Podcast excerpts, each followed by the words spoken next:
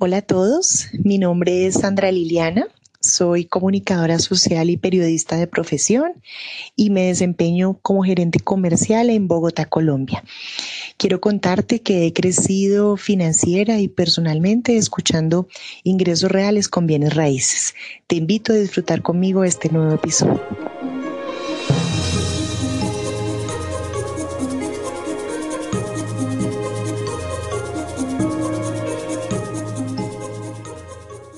Ella no sabe bien cuántas casas tiene, pero mantiene una humildad y una sencillez increíble. No tiene nadie que le maneje sus inquilinos, tiene varias propiedades comerciales y varias empresas, tiene 66 años y ni siquiera terminó una carrera, apenas terminó la secundaria en Colombia.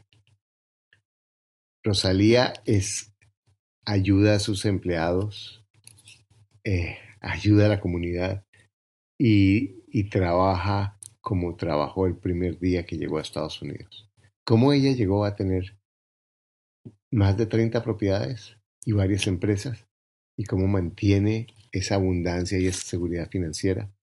Bueno, verás cómo estos patrones nos inspiran de nuevo y te ayudan a llegar más a donde tú quieres y tú te mereces. Para invertir mejor, estás en Ingresos Reales con Bienes Raíces, con Carlos Devis. Lo bueno, lo malo y lo feo de la inversión inmobiliaria, directamente de quienes lo hacen todos los días. Regístrate gratis en carlosdevis.com y recibe nuestro informe gratuito de 7 verdades que tú crees que no te dejan crecer tu patrimonio. Ahora vamos al punto con Carlos Devis.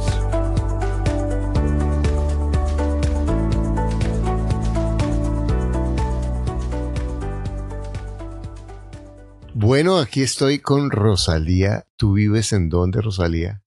Yo vivo en Sarasota, Florida. Rosalía es colombianita, bayuna y tiene 66... Cartagüeña. Ah, exacto.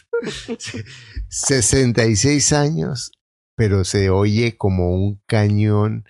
Y ella, cuando hablé con mi amigo Luis Eduardo Aarón y le pregunté a él y específicamente a Marta Lucía Barón, que hemos estado hablando del podcast, ellos me hablaron de Rosalía, y Rosalía es impresionante. Cuando estamos hablando de cuántas propiedades tiene, es algo increíble lo que ella ha logrado. ¿Cuántas propiedades tienes tú, Rosalía? Solo así como me lo estabas contando. Bueno, ahora tengo 30 propiedades y tengo 3 edificios comerciales.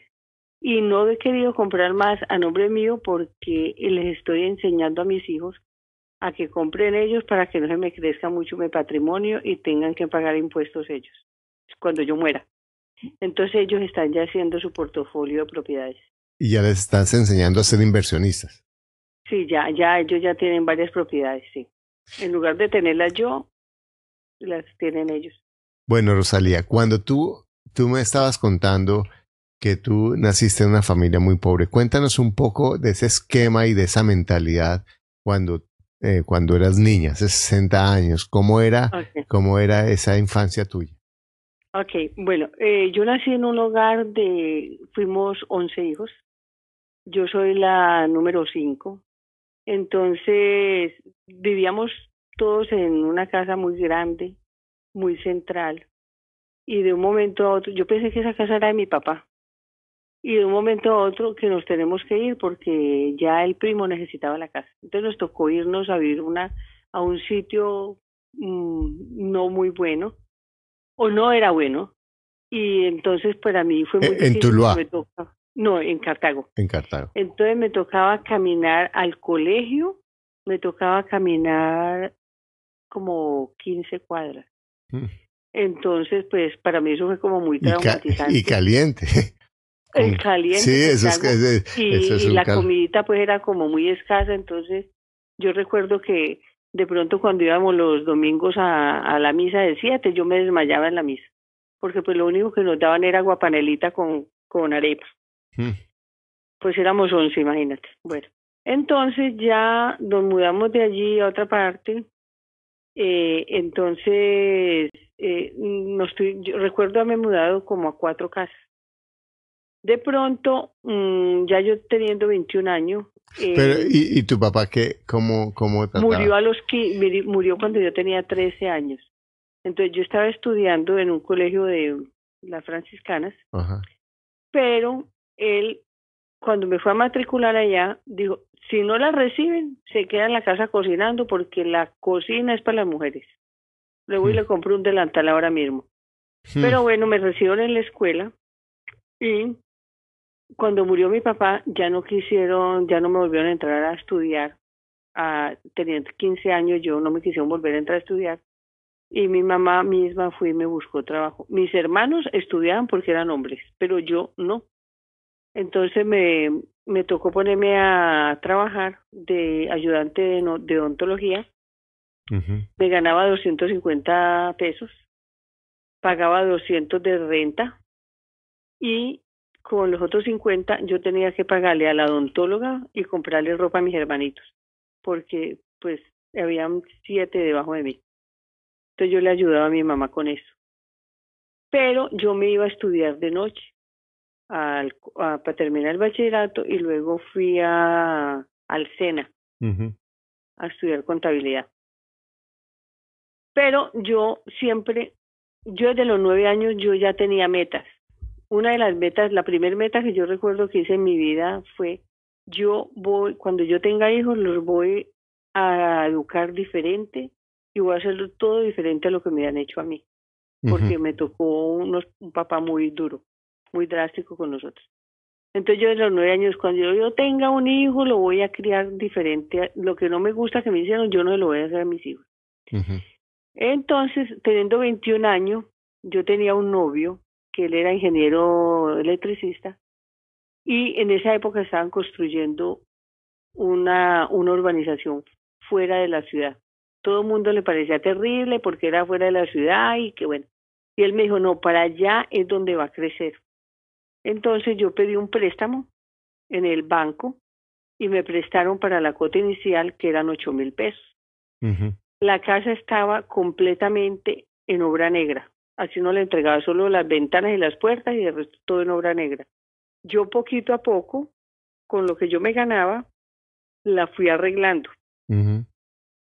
Ya a los 25 años me vine para Estados Unidos y yo cuando me vine dije, me voy a vivir a Estados Unidos. No que me vine a pasear o que tal vez me voy, no. Yo dije, me voy a vivir allá porque voy a educar a mi hijo en Estados Unidos. Ya tenías un hijo. Ya tenía a mi hijo a los 25 años. Entonces, a los 27 me vine. A los 25 lo tuve. Él tenía 22 meses cuando yo me vine. Uh-huh. Resulta que yo dije, yo pagué una casa en Colombia. Entonces cogí y le dije a un amigo, mira, yo tengo una casa en Colombia, ¿por qué no me la compras? Y me dijo, pero pues, ¿cómo es la casa? Entonces le mostré una foto y le hice un planito en un papel. Y me dijo, ok, yo voy a mandarme a mi papá. Si a mi papá le gusta la casa, te la compro. Entonces resulta que al papá le gustó la casa y yo le vendí el plano. Hicimos los papeles en el consulado, en New York. Uh-huh. Yo vivía en New Jersey y le vendí la casa. Con ese dinero y otro poquito más de lo que yo había hecho aquí de mi trabajo, me compré una casa en New Jersey, en Englewood, New Jersey. Uh-huh. El 40 de Grand Street, en Englewood, New Jersey. Uh-huh. Entonces... Esa es la dirección de la casa. Esa es la dirección, me acuerdo, sí, porque fue mi primer casa en Estados Unidos. Entonces, yo no podía pagar esa hipoteca tan grande, entonces yo cogí y en el basement, que allá le llaman el basement, el subterráneo, hice 2 piezas. En el comedor me acomodé yo con mi hijo, uh-huh, le puse puertas pequeñas, era ancha la entrada y la cerré. Entonces yo alquilaba las 3 piezas de arriba, 2 abajo, entonces le hacía de comer a 13 personas, le lavaba la ropa, porque más gente iba a comer a la casa, y yo pagaba mi hipoteca. Pero, bueno, tenía casa, y bonita, la arreglé bien bonita. Uh-huh. Bueno. Luego... tu trabajo, convertiste tu casa en tu trabajo. No, yo limpiaba casas. Y además tenías un trabajo de limpiar casas. Sí. O sea, tenías las habitaciones, hacías comida, lavabas ropa y limpiabas casa. Sí. Bueno, yo oye, para trabajar soy una hormiguita. ¿Y qué hacías en el tiempo libre? Porque si te sobraba tiempo, ¿no? La vida mía, yo me acostumbré a trabajar desde que tenía 15 años, yo trabajaba 12 horas. Y del trabajo salía para el colegio. Bueno, entonces para mí no es nada del otro mundo trabajar 12 horas todavía. Resulta que me vine para acá, para la Florida, y yo conocí a un señor, lo conocí hace mucho tiempo y de pronto fue a visitarme un día a la casa, pero yo no tenía nada con él. Y resulta que me dijo, ¿y usted para dónde va? Le dije, me voy para New Jersey. Entonces le dije, ¿me acompaña? Yo venía con una amiga. Uh-huh. Y me dijo, pues sí, estoy en vacaciones. Y resulta que le gustó la Florida y le gusté yo, y ese es mi esposo hace 27 años. O sea, le gustaron las dos Floridas. Las dos Floridas, ¿cómo le parece? Entonces, a él le encantó acá. Ajá. Él ganaba muy buen dinero allá, pero jamás había guardado un peso. Él no tenía nada guardado. Él Ajá. era bombero en la ciudad de Englewood. Entonces, le pareció aquí baratísimas las propiedades comparado a lo que es allá. Uh-huh. Entonces, él vendió una camioneta que tenía de $11,000 nueva. La vendió en 1989, y con eso nos compramos el primer dúplex aquí en la Florida. Bueno, pero una pregunta, Rosalía, ¿tú de dónde esa determinación de comprar propiedad viene de ese momento difícil que pasaste? O sea, ahí como dijiste, bueno, me voy a asegurar que a mí nunca me van a echar de ninguna casa, y entonces sí. empezaste a comprar, y entonces ahí compraste, sí. y en Nueva York tuviste la primera experiencia de ingreso pasivo arrendando las habitaciones, y ahora ya decidiste que ibas a comprar un dúplex. Sí, sí, porque a mí no me gusta estarme mudando, yo soy muy estable, yo he vivido desde que nací hasta ahora, yo creo que en 5 propiedades, en 5 casas. Uh-huh. A mí no me gusta estarme moviendo. Entonces, ya nos vinimos y compramos eso, o él la compró, y yo, al año nos casamos, entonces yo ya, como yo era la que administraba, con lo que nos quedaba de las propiedades y lo que nos devolvían de los income taxes, cada año yo me compraba una. Entonces yo ya me puse a vender ropa de casa en casa y ya me quedaba dinero y compraba otra. Nos compramos toda una cuadra de propiedades, todos nos los compramos. Pero yo era la que administraba. Pero fíjate una cosa, entonces, tú cuando comenzaste, primero que él vino, él nunca había ahorrado, entonces tú seguramente lo convenciste de que en vez de tener una camioneta tan cara, claro. Porque eso debió ser tu influencia, según lo que yo veo de las... Sí, sí, porque él tenía 53 años y no tenía un peso guardado y se ganaba $65,000. Imagínate, entonces tú tomas ese dinero, haces la inversión en el dúplex, sí. y empiezan los dos a trabajar, y él debería... No, seguir. Él estaba en New Jersey y yo aquí, yo era la que me entendía con todo. Pero, ah, sí. Yo soy la tesorera de todo, yo soy la que me entiendo absolutamente con todo. Perfecto, y entonces tú en vez de quedarte en la casa tranquila porque ya tenías tu renta con los dúplex, tú creaste más ingresos, y eso quiero que observes tú que estás escuchando este podcast, ese patrón es primero la frugalidad, no es para que las personas que compran el carro del año nunca, lo único que tienen es la cuota del año toda la vida y nunca salen de ahí. Es tener lo necesario, no lo lujoso. No, para mí eso no cuenta. Exacto. Mire, a mí, por ejemplo, cuando yo vine para acá, ya comenzó a venirse mi familia y me criticaban que porque donde yo estaba viviendo, porque es un área de pobre, el área pobre aquí de esta área. Ajá. Pero entonces yo le hice poner unas rejas a la casa, me compré un perro y enrejé la casa también afuera, y yo vivía ahí con mi hijo y alquilaba una pieza. Con esa pieza yo pagaba luz y agua, ¿ok? Uh-huh. Pero vivía ahí, yo limpié casas por un año más hasta que ya tuve mi otro hijo, y después me puse a vender ropa de casa en casa a los inmigrantes. Pero fíjate esto, estabas limpiando casas cuando ya tenías tres propiedades generando renta. Sí, no, pero yo no vivía de las casas, nunca me gustó. Entonces tú, ni le pedía nada a mi marido que estaba en New Jersey, yo me sostenía con lo que yo trabajaba. Entonces tú exacto, y hasta bajaba los servicios porque arrendaba la habitación y lo que ganabas en las casas lo ibas apalancando, por eso pudiste comprar una cuadra, porque después otra casa te daba más y lo que hacías era, creabas un muy buen crédito y así cada vez tenías más crédito y también más liquidez. Sí, claro. Entonces resulta que ya subió el precio de las propiedades, ya subió a 100, ya compré 59, subieron a 100.000, 130.000, entonces yo le aprendí a un señor que tiene muchísimas propiedades, que yo lo escuchaba mucho, le preguntaba yo que cómo hacía él para no pagar impuestos, si él vendía y compraba y vendía, porque hay que pagar lo que llaman aquí el capital gain, la ganancia ocasional. Entonces él me dijo, no, es que hay un formulario que si usted lo hace con un abogado, usted no paga impuestos. Entonces resulta que yo vendo una casa ahora en $100,000, me gané 40, pero los invertí en eso. Hay regulaciones. Los inviertes y compras otra propiedad, pagas cero impuestos.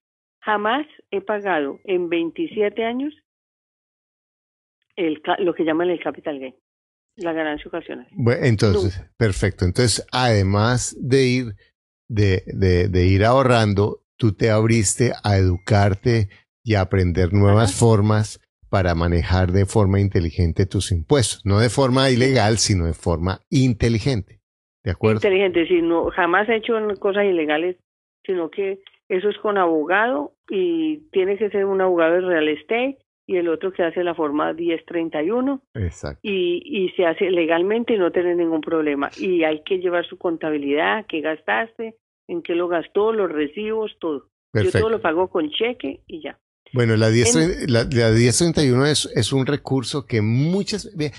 una de las cosas que yo me he dado cuenta es que, y tal vez tú también, Rosalía, es que muchas personas que tienen bienes raíces no estudian los beneficios tributarios que tienen. Ajá. Y ellos ni siquiera saben si es mejor a nombre de una sociedad. Y eso en todos los países. Yo, por ejemplo, veo las personas que tienen propiedades en otros países y ni siquiera se preocupan por armar una estructura legal que les permita descontar gastos que de a poquito es mucho dinero y se puede deducir de los impuestos de las propiedades. Esa es la educación financiera. Sí, pero yo pienso que les falta de organización porque yo, por ejemplo, conocí un programa hace mucho, en el 2002, que se llama Quicken 2002. Ajá. Es algo muy simple y yo llevé ya me lo hace el contador porque me mantengo muy ocupada. Pero yo ahí llevaba la contabilidad de lo que yo recibía y lo que yo gastaba. Y te dice cuánto fue la ganancia, en qué te lo gastaste, todo. Entonces, si nos organizamos y hoy en día que tenemos la facilidad de las computadoras y tanto programa, sabemos cómo vamos. Ahora, una cosa muy importante para una persona que invierta en propiedades es tener un buen crédito. ¿Qué pasa? Mucha gente no quiere pagar impuestos. Entonces, no reportan lo que se ganaron en esa propiedad. Entonces, vas a aplicar a un banco a que te hagan un préstamo. No te prestan porque no ganaste dinero. Exacto. Yo, por ejemplo, en el 2006 pagué $326,000 de impuestos, ¿ok? Y me dice mi marido, ay, mamá, pero ¿cómo va a pagar todo eso? Que no sé qué. No se preocupe que para el otro año yo me desquito, porque yo ya tenía planeado comprar mis edificios donde yo iba a poner mis empresas. Entonces el banco me prestó fácilmente, sin ningún problema, $2 millones. Entonces, claro, entonces es otra cosa que haces y es que planificas, te preparas financieramente para el próximo año. Entonces, yo no me gusta endeudarme si yo no sé con qué pagar. Ahora, mis negocios que son cosas básicas para los seres humanos. Entonces, por ejemplo, tengo supermercado que no podemos dejar de comer. Tengo seguros, todo el mundo tiene que tener seguros. Envío de dinero, todo el mundo le envía su dinerito a la familia. Cambio de cheques, tienen que cambiar los cheques. De manera que entonces eso me ha dado una gran estabilidad y he podido seguir invirtiendo. Ahora, yo no soy persona de que me gasté el dinero mal gastado. A mí mis hijos me dicen, o mi marido, o mis hermanos me dicen, ay, comprate, no ando mal vestida, ¿me entiendes? Uh-huh. Pero yo no me gasto el dinero que me hubiera comprado una blusa de $100, ni un pantalón de 300, no. Ando bien arreglada, pero yo me voy a los especiales. Exacto. Y eso es algo, mira, yo también, y mi esposa en eso, es algo que yo le he aprendido a ella en eso. Yo no era tan así en eso de la ropa y todo, pero yo me he dado cuenta que yo puedo encontrar muchas cosas buenas si las buscas en descuento. Entonces, claro, ¿para qué pagar el doble si lo puedo pagar? Si lo puedo pagar la mitad. Y fíjate esto, después de lo que tú tienes, sigues con la misma política de no comerte la rentabilidad de tus propiedades y apalancarlas en la próxima propiedad. No. Yo, por ejemplo, soy una persona que tampoco, ni me gusta invertir, por ejemplo, en la bolsa de valores, ajá, ni me gusta, para mí, las propiedades. Porque mire, cuando cayó la economía en el 2007, yo tengo muchos amigos que se quedaron absolutamente sin nada porque pusieron a comprar casas carísimas y a mentirle al banco y todas esas cosas. Yo no compré nada, sino me dije, se bajó la economía, tengo que tener cuidado, me tengo que sostener y tener con qué pagar lo que yo tengo en este momento. Uh-huh. Y me guardé mi dinero y yo nunca dejé de pagar una hipoteca. Ahora, ya cuando empezó otra vez a crecer, compré propiedades, le compré a varios de mis empleados y ellos me la van pagando a mí. No les hago préstamo de la compañía y les he comprado ya a 4 de mis empleados, les he comprado propiedades y no les cobro intereses. Es decir, las propiedades a mí me han dado una gran estabilidad y le he podido ayudar a otras personas y le he ayudado a clientes míos a comprar sin yo ganarme un solo centavo, solamente por ayudarles y que les ayuda a planear el futuro. Bueno, a mucha gente les ayuda a comprar. Mira, eso es una cosa maravillosa. Entonces, además, ahorita estás educando a otras personas para que su camino financiero sea mucho más fácil. Cuéntame una cuestión, Rosalía. ¿Cómo manejas los inquilinos? ¿Tienes una agencia o tú misma los eliges?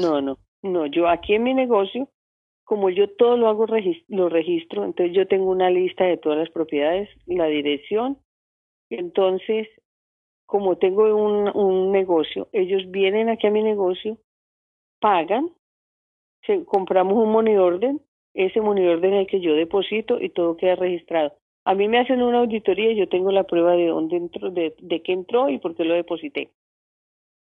Lo tengo todo muy claro, entonces no tengo problema. Ahora, si yo reviso el día 15, por ejemplo, no me han pagado, entonces yo les pago, hago un proceso legal, les llevo 3 días de noticia. Si ellos vienen y me hablan, me dicen, Rosalía, estoy sin trabajo, no tengo problema, tengo problemas, yo, siendo que hay gente que llevo tantos años con ellos, les doy la oportunidad. Pero si yo sé que es porque no quieren pagar, pues ahí sí les paso 3 días de noticia y hago el proceso que hay que hacer para poderlo sacar del local. Bueno, una pregunta. Entonces, de 30, ¿cuántos problemas al año tienes con inquilinos por demoras? Por demora, bueno, que se demoren un poco. Bueno, que se demoren, no importa, que tengas que lanzarlos. Que no paguen. Que no paguen. Que tengas que decidir lanzarlos, o sea, que ya llegan. Sí. Yo creo que por ahí en 2 años, en un promedio de 2 años uno. Perfecto. Entonces, ¿qué es lo que tú haces? ¿Cuál es la razón por la que las personas que tienen problemas con los inquilinos dicen, ay, eso de arrendar y que la gente, ¿por qué tienen problemas con los inquilinos? Porque no les gusta arreglar nada, sino que se quieren guardar todo el dinero. Y yo considero que si usted me paga mi renta, usted tiene que vivir bien. Uh-huh. Que se le dañó, es más, otro problema es, si no lo arreglas a tiempo, se te cae. Exacto. Se te daña más. Que está goteando un lavamanos. Ok, si está goteando se te va a dañar el gabinete donde está el lavamanos. Exacto. Se te va a dañar la pared. Ahora, en la Florida dormir o vivir sin aire acondicionado, pues, ¿cómo así? Si ellos están Exacto. pagando, hay que darles también la atención entonces, que se merecen. Una es porque no mantengo la propiedad para dar el servicio que yo como dueño de la casa tengo que darle a quien me está pagando una renta. Por otro lado, en la elección hay errores, la gente los elige mal, o ¿cómo haces para no elegir mal a una persona? Bueno, a mí me gusta alquilarle a gente que yo sepa que es gente trabajadora. Uh-huh. Y para mí eso es en qué trabajas, qué haces y ya. Uh-huh. Y normalmente, como yo ya conozco tanta gente, créeme que no les pido ni siquiera un depósito. Pero porque las conoces. Porque los conozco. Por yo eso. Tengo aquí gente, yo tengo por ejemplo hay un señor que cuando compramos nosotros un dúplex, el señor ya vivía ahí y hace 27 años lo compramos. O 25. Bueno, pero por ejemplo, ¿cuáles son las banderas rojas cuando alguien va a hacer la entrevista contigo para... ¿Tú haces la entrevista de tus inquilinos o tienes ya personas? No, bueno, yo hago todo. Listo. Yo hago todo. ¿Cuáles son las banderas rojas? Cuando las luces rojas cuando vas a entrevistar a alguien que te dice, no, no me gusta. No, si me dicen que no trabaja, ya no les alquilo.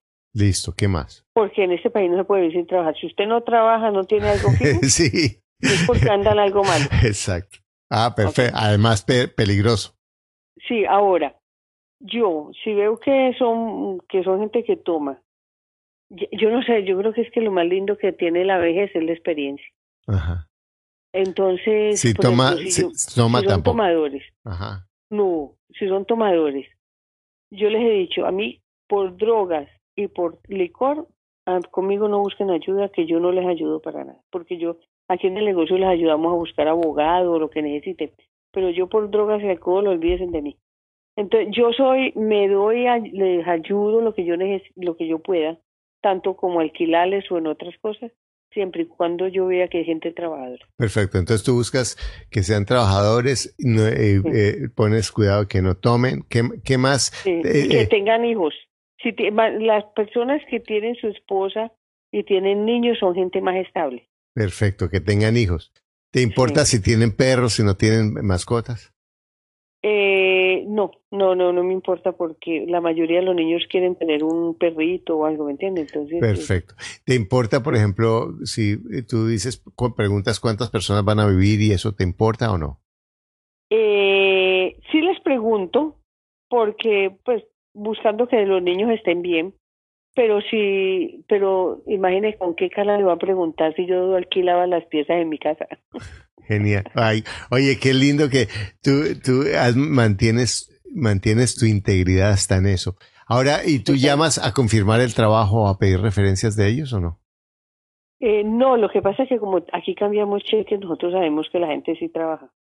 Bueno, entonces lo bueno es que de alguna manera no es que tú no...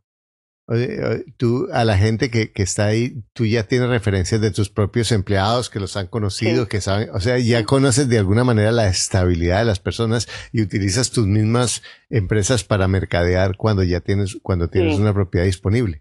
O los mismos inquilinos me dicen, mi mamá quiere venirse para acá, o mi hermana, mi primo, tengo una amiga. Yo nunca tengo apartamentos sin rentar, siempre están rentados. Genial. Siempre. Entonces, y ahora, tú tienes un presupuesto cuando arriendas y dices, este porcentaje es para el mantenimiento, o tienes ya un fondo general que de ahí sacas el mantenimiento como eso a nivel contable, mantienes un PIG, una cuenta para cada propiedad. Bueno, la ventaja mía con eso es que yo nunca he vivido de un solo negocio. Uh-huh. ¿Okay? Sí. Sino que yo tengo una estabilidad, digamos, por ejemplo, ahorita que yo no tuviera estos negocios, seguro que yo estaba vendiendo ropa o vendiendo helados en mi casa o haciendo alguna cosa. Yo nunca tengo un solo trabajo para depender de él. Uh-huh. Yo hago 2, 3 cosas a veces. Entonces, eso me da estabilidad mía porque yo no me tengo que gastar lo del negocio. Si, pero, no, si yo lo quiero hacer crecer, yo no me lo gasto. Pero, a ver, perdóname. Tú tienes, entonces, todo lo que entra de la renta entra a una cuenta distinta a lo del negocio, sí. ¿O todo lo pones? Sí, o todo. Yo tengo todo separado. Entonces, yo tengo como 40 cuentas. Perfecto. Yo todo lo mantengo separado. Y cada cuenta, cada propiedad es una cuenta contable diferente. Sí. Entonces, sí. Perfecto. O sea, que a cada propiedad es un negocio independiente que tiene ingresos, que tiene gastos. Ah, no, propiedad no. Cada propiedad no. Para todas las propiedades tengo una cuenta. Perfecto. Entonces, si es una cuenta, porque ya es tu negocio, pero ahí les llevas, a cada propiedad le tienes unas cuentas de qué le has gastado. Sí, los gastos para cada propiedad. Perfecto. Entonces, aunque tienes el dinero en una sola cuenta, tienes una nota de contable que te permite saber esa propiedad en qué condiciones está y cuánto le has invertido y cuánto has recibido, sí. ¿Cierto? Perfecto. Ahora, una cosa que yo he hecho es, yo no sé si será bueno o no, pero no quiero tener deudas, es que si, por ejemplo, a mí este año me quedó de ganancia $50,000, yo dejo $10,000 en la cuenta y mando a pagar, y yo pago, ya tengo casi todo pago. Mando a pagar la propiedad. Ahora, eso de tener uno un negocio de propiedad, primero que todo la propiedad sigue ahí. Si se incendió algo, tenemos un seguro, entonces pues no vamos a perder. Y otra cosa es que al tener usted la propiedad, tiene ventajas, como por ejemplo, el carro. Si usted tiene carro y usted es el que hace mantenimiento y hace cositas en la casa, pues le dan descuentos a uno. Ahí, claro. Teniendo usted un buen contador, uno tiene muchos descuentos. Muchos. Entonces la gente no, hay personas que no entienden eso. Por ejemplo, yo como tengo otros negocios, mi carro yo no lo tengo que pagar, me lo paga la compañía. Claro. La gasolina yo no la pago, me la paga la compañía. Claro, los peajes. Todo eso lo paga. Claro, claro. Todo. Entonces, tener negocio, por pequeño que sea, es bueno. Bueno, Rosalía. Sabiéndolo llevar y siendo honesto uno, porque no podemos pensar, no voy a pagar impuestos. Bueno, Rosalía. Para mí el error más grande es no pagar. Exacto. Rosalía, cuéntame, tú ves todos los días mujeres latinas que tienen muchos hijos o tienen hijos que les ha tocado solas y que su vida es dura, pero sin embargo no salen adelante financieramente. ¿Cuál es el error de ellas? Bueno, yo creo que uno de los errores es que nos han enseñado que tu media naranja. Yo no tengo mi media naranja, yo soy una naranja entera. Ajá. Yo tengo que saber que tengo que responder por mí misma y, por ejemplo, ahora ya mis hijos se graduaron de la universidad, les eduqué, no deben un centavo porque los eduqué y pagué todo. No porque sea de buenas, sino porque yo he sido muy trabajadora y muy constante en lo que yo hago. Y no porque tengo herencias ni nada, sino que ha sido con trabajo. Entonces, yo pienso que tenemos que tomar una gran responsabilidad de nosotras mismas, que somos responsables de nosotras mismas y de nuestros hijos. No que porque el papá se fue, no pude pagar la renta, no. Yo hago de cuenta que no tengo marido. Pero ¿cómo haces para salir a la...? Sí, listo, porque yo las veo a esas mujeres y mi mamá fue una de ellas, que se mata, pero ¿por qué no crecen financieramente como tú? Si tú también estabas soltera, tenías tu hijo, no hablabas el idioma, todas las dificultades y sin embargo te volviste millonaria. ¿Qué es lo que hiciste tú que ellas no hacen? Constancia, perseverancia y fe en nosotras mismas. Pero en el manejo del dinero. En el manejo del dinero, pues no gastarse uno de las cosas más gastadas, porque hay mucha gente que quiere estar compitiendo.